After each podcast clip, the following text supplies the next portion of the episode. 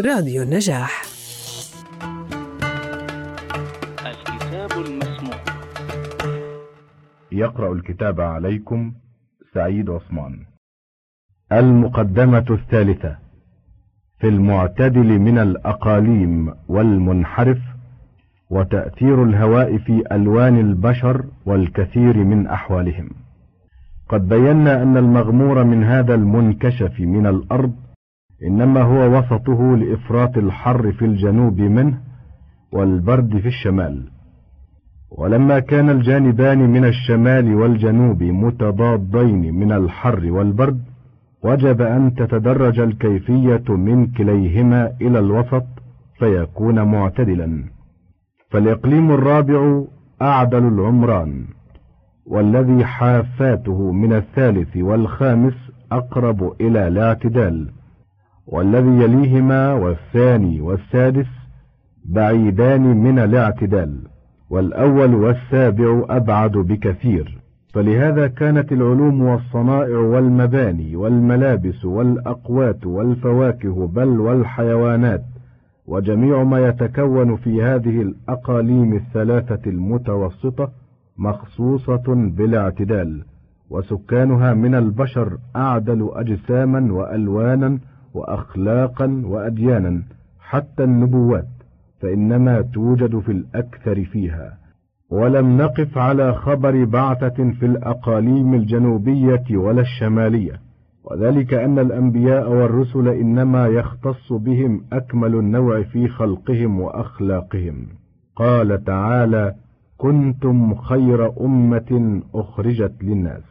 سورة آل عمران الآية رقم 110 وذلك ليتم القبول بما يأتيهم به الأنبياء من عند الله. وأهل هذه الأقاليم أكمل لوجود الاعتدال لهم. فتجدهم على غاية من التوسط في مساكنهم وملابسهم وأقواتهم وصنائعهم يتخذون البيوت المنجدة بالحجارة المنمقة بالصناعة يتناغون في استجادة الآلات والمواعين ويذهبون في ذلك إلى الغاية وتوجد لديهم المعادن الطبيعية من الذهب والفضة والحديد والنحاس والرصاص والقصدير ويتصرفون في معاملاتهم بالنقدين العزيزين ويبعدون عن الانحراف في عامة أحوالهم. وهؤلاء أهل المغرب والشام والحجاز واليمن والعراقين والهند والسند والصين وكذلك الأندلس ومن قرب منها من الفرنجة والجلالتة والروم واليونانيين ومن كان مع هؤلاء أو قريبا منهم في هذه الأقاليم المعتدلة.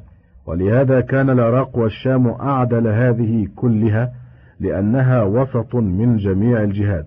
وأما الأقاليم البعيدة من الاعتدال مثل الأول والثاني والسادس والسابع فأهلها أبعد من الاعتدال في جميع أحوالهم فبناؤهم بالطين والقصب وأقواتهم من الذرة والعشب وملابسهم من أوراق الشجر يخصفونها عليهم أو الجلود وأكثرهم عرايا من اللباس وفواكه بلادهم وأدمها غريبة التكوين مائلة إلى الانحراف ومعاملاتهم بغير الحجرين الشريفين يقصد الذهب والفضة ومعاملاتهم بغير الحجرين الشريفين من نحاس أو حديد أو جلود يقدرونها للمعاملات وأخلاقهم مع ذلك قريبة من خلق الحيوانات العجم حتى لا ينقل عن الكثير من السودان أهل الإقليم الأول أنهم يسكنون الكهوف والغياض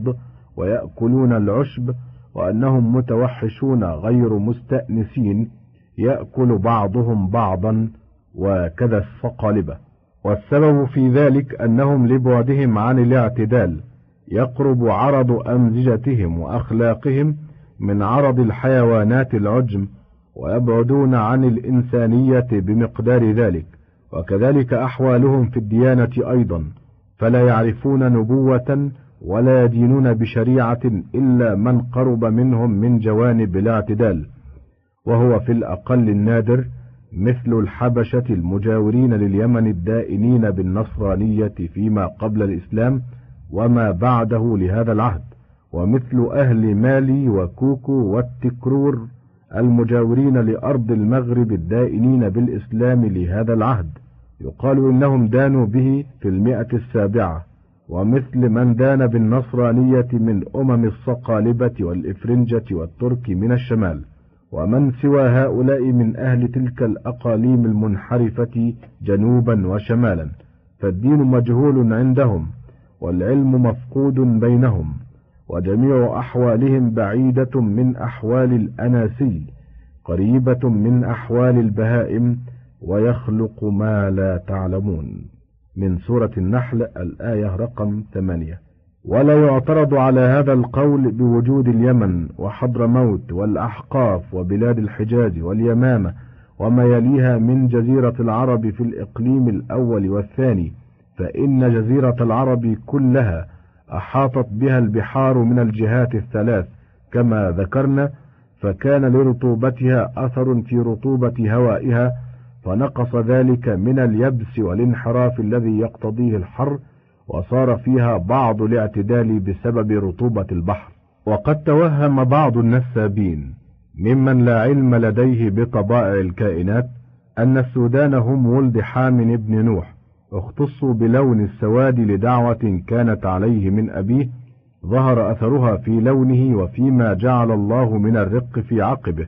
وأنقلون في ذلك حكاية من خرافات القصاص. ودعاء نوح على ابنه حام قد وقع في التوراة وليس فيه ذكر السواد وإنما دعا عليه بأن يكون ولده عبيدا لولد إخوته لا غير. وفي القول بنبة السواد إلى حام غفلة عن طبيعة الحر والبرد وأثرهما في الهواء وفيما يتكون فيه من الحيوانات. وذلك أن هذا اللون شمل أهل الإقليم الأول والثاني من مزاج هوائهم للحرارة المتضاعفة بالجنوب فإن الشمس تسامت رؤوسهم مرتين في كل سنة قريبة إحداهما من الأخرى فتطول المسامتة عامة الفصول فيكثر الضوء لأجلها ويلح القيظ الشديد عليهم وتسود جلودهم لإفراط الحر. ونظير هذين الإقليمين مما يقابلهما من الشمال الإقليم السابع والسادس شمل سكانهما أيضا البياض من مزاج هوائهم للبرد المفرط بالشمال إذ الشمس لا تزال بأفقهم في دائرة مرء العين أو ما قرب منها ولا ترتفع إلى المسامة ولا ما قرب منها. فيضعف الحر فيها ويشتد البرد عامة الفصول فتبيض ألوان أهلها وتنتهي إلى الزعورة ويتبع ذلك ما يقتضيه مزاج البرد المفرط من زرقة العيون وبرش الجلود وصهوبة الشعور.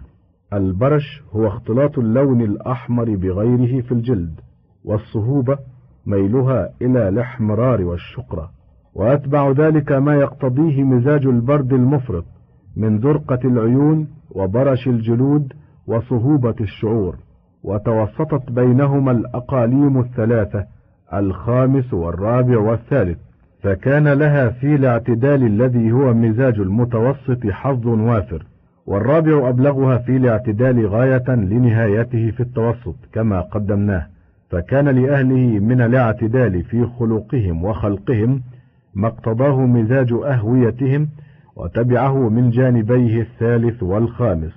وإن لم يبلغ غاية التوسط لميل هذا قليلا إلى الجنوب الحار وهذا قليلا إلى الشمال البارد إلا أنهما لم ينتهيا إلى الانحراف وكانت الأقاليم الأربعة منحرفة وأهلها كذلك في خلقهم وخلقهم.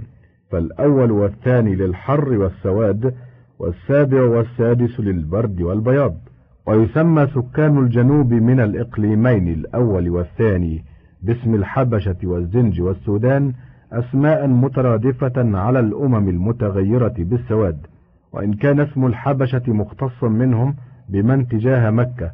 هذه الأسماء لهم من أجل انتسابهم إلى آذمية واليمن والزنج بمن تجاه بحر الهند وليست أسود لا حام ولا غيره. وقد نجد من السودان أهل الجنوب من يسكن الرابع المعتدل أو السابع المنحرف إلى البياض فتبيض ألوان أعقابهم على التدريج مع الأيام. وبالعكس في من يسكن من أهل الشمال أو الرابع بالجنوب فتسود ألوان أعقابهم. وفي ذلك دليل على أن اللون تابع لمزاج الهواء. قال ابن سينا في أرجوزته في الطب بالزنج حر غير الأجساد حتى كسى جلودها سوادا والصقلب اكتسبت البياض حتى غدت جلودها بضاضا وأما أهل الشمال فلم يسموا باعتبار ألوانهم لأن البياض كان لونا لأهل تلك اللغة الواضعة للأسماء. فلم يكن فيه غرابة تحمل على اعتباره في التسمية لموافقته واعتياده. ووجدنا سكانه من الترك والصقالبة والطغرغر والخزر واللاني والكثير من الإفرنجة ويأجوج ومأجوج أسماء متفرقة وأجيالا متعددة مسمين بأسماء متنوعة. وأما أهل الأقاليم الثلاثة المتوسطة أهل الاعتدال في خلقهم وخلقهم وسيرهم وكافة الأحوال الطبيعية للاعتمار لديهم من المعاش والمساكن والصنائع والعلوم والرئاسات والملك فكانت فيهم النبوءات والملك والدول والشرائع والعلوم والبلدان والأمصار والمباني والفراسة والصنائع الفائقة وسائر الأحوال المعتدلة. وأهل هذه الأقاليم التي وقفنا على أخبارهم مثل العرب والروم وفارس وبني إسرائيل واليونان وأهل السند والهند والصين. ولما رأى النسابون اختلاف هذه الأمم بسماتها وشعارها حسبوا ذلك لأجل الأنساب فجعلوا أهل الجنوب كلهم السودان من ولد حام وارتابوا في ألوانهم فتكلفوا نقل تلك الحكاية الواهية. يقصد حكاية أن سواد لون ولد حام كان بسبب دعوة نوح عليه. وجعلوا أهل الشمال كلهم أو أكثرهم من ولد يافث وأكثر الأمم المعتدلة وأهل الوسط المنتحلين للعلوم والصنائع والملل والشرائع والسياسة والملك من ولد سام. وهذا الزعم وإن صادف الحق في انتساب هؤلاء فليس ذلك بقياس مضطرد إنما هو إخبار عن الواقع لا أن تسمية أهل الجنوب بالسودان والحبشان من أجل انتسابهم إلى حامن الأسود وما أداهم إلى هذا الغلط إلا اعتقادهم أن التمييز بين الأمم إنما يقع بالأنساب فقط وليس كذلك فإن التمييز للجيل أو الأمة يكون بالنسب في بعضهم كما للعرب وبني إسرائيل والفرس ويكون بالجهة السمة كما للزنج والحبشة والصقالبة والسودان ويكون بالعوائد والشعار والنسب كما للعرب ويكون بغير ذلك من أحوال الأمم وخواصهم ومميزاتهم فتعميم القول في أهل جهة معينة من جنوب أو شمال بأنهم من ولد فلان المعروف لما شملهم من نحلة أو لون أو سمة وجدت لذلك الأب إنما هو من الأغاليط التي أوقع فيها الغفلة عن طبائع الأكوان والجهات وإن هذه كلها تتبدل في الأعقاب ولا يجب استمرارها. سنة الله في عباده ولن تجد لسنة الله تبديلا. والله ورسوله أعلم بغيبه وأحكم وهو المولى المنعم الرؤوف الرحيم. المقدمة الرابعة. في أثر الهواء في أخلاق البشر. قد رأينا من خلق السودان على العموم الخفة والطيش وكثرة الطرب فتجدهم مولعين بالرقص على كل توقيع موصوفين بالحمق في كل قطر. والسبب الصحيح في ذلك أنه تقرر في موضعه من الحكمة أن طبيعة الفرح والسرور هي انتشار الروح الحيواني وتفشيه. وطبيعة الحزن بالعكس وهو انقباضه وتكاثفه. وتقرر أن الحرارة مفشية للهواء والبخار مخلخلة له زائدة في كميته. ولهذا يجد المنتشي من الفرح والسرور ما لا يعبر عنه. وذلك بما يداخل بخار الروح في القلب من الحرارة الغريزية التي تبعثها سورة الخمر في الروح من مزاجه. فيتفشى الروح وتجيء طبيعة الفرح. وكذلك نجد المتنعمين بالحمامات إذا تنفسوا في هوائها واتصلت حرارة الهواء في أرواحهم فتسخنت لذلك حدث لهم الفرح. وربما انبعث الكثير منهم بالغناء الناشئ عن السرور. ولما كان السودان ساكنين في الإقليم الحار واستولى الحر على أمزجتهم وفي أصل تكوينهم كان في أرواحهم من الحرارة على نسبة أبدانهم وإقليمهم فتكون أرواحهم بالقياس إلى أرواح أهل الإقليم الرابع أشد حرا فتكون أكثر تفشيا فتكون أسرع فرحا وسرورا وأكثر انبساطا. ويجيء الطيش على أثر هذه وكذلك يلحق بهم قليلا أهل البلاد البحرية لما كان هواؤها متضاعف الحرارة بما ينعكس عليه من أضواء بسيط البحر وأشعته. كانت حصتهم من توابع الحرارة في الفرح والخفة موجودة أكثر من بلاد التلول والجبال الباردة. وقد نجد يسيرا من ذلك في أهل البلاد الجزيرية من الإقليم الثالث لتوفر الحرارة فيها وفي هوائها لأنها عريقة في الجنوب عن الأرياف والتلول. وأعتبر ذلك أيضا بأهل مصر فإنها مثل عرض البلاد الجزيرية أو قريبا منها. كيف غلب الفرح عليهم والخفة والغفلة عن العواقب حتى أنهم لا يدخرون أقوات سنتهم ولا شهرهم وعامة مأكلهم من أسواقهم. ولما كانت فاس من بلاد المغرب بالعكس منها في التوغل في التلول الباردة كيف ترى أهلها مطرقين إطراق الحزن؟ وكيف أفرطوا في نظر العواقب؟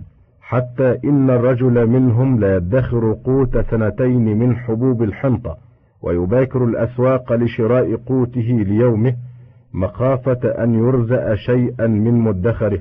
وتتبع ذلك في الأقاليم والبلدان تجد في الأخلاق أثرا من كيفيات الهواء. والله الخلاق العليم. وقد تعرض المسعودي للبحث عن السبب في خفة السودان وطيشهم وكثرة الطرب فيهم وحاول تعليله فلم يأت بشيء أكثر من أنه نقل عن جلينوس ويعقوب بن إسحاق الكندي. نقل عنهما أن ذلك لضعف أدمغتهم وما نشأ عنه من ضعف عقولهم وهذا كلام لا محصل له ولا برهان فيه والله يهدي من يشاء إلى صراط مستقيم. قدمنا لكم من راديو النجاح برنامج الكتاب المسموع.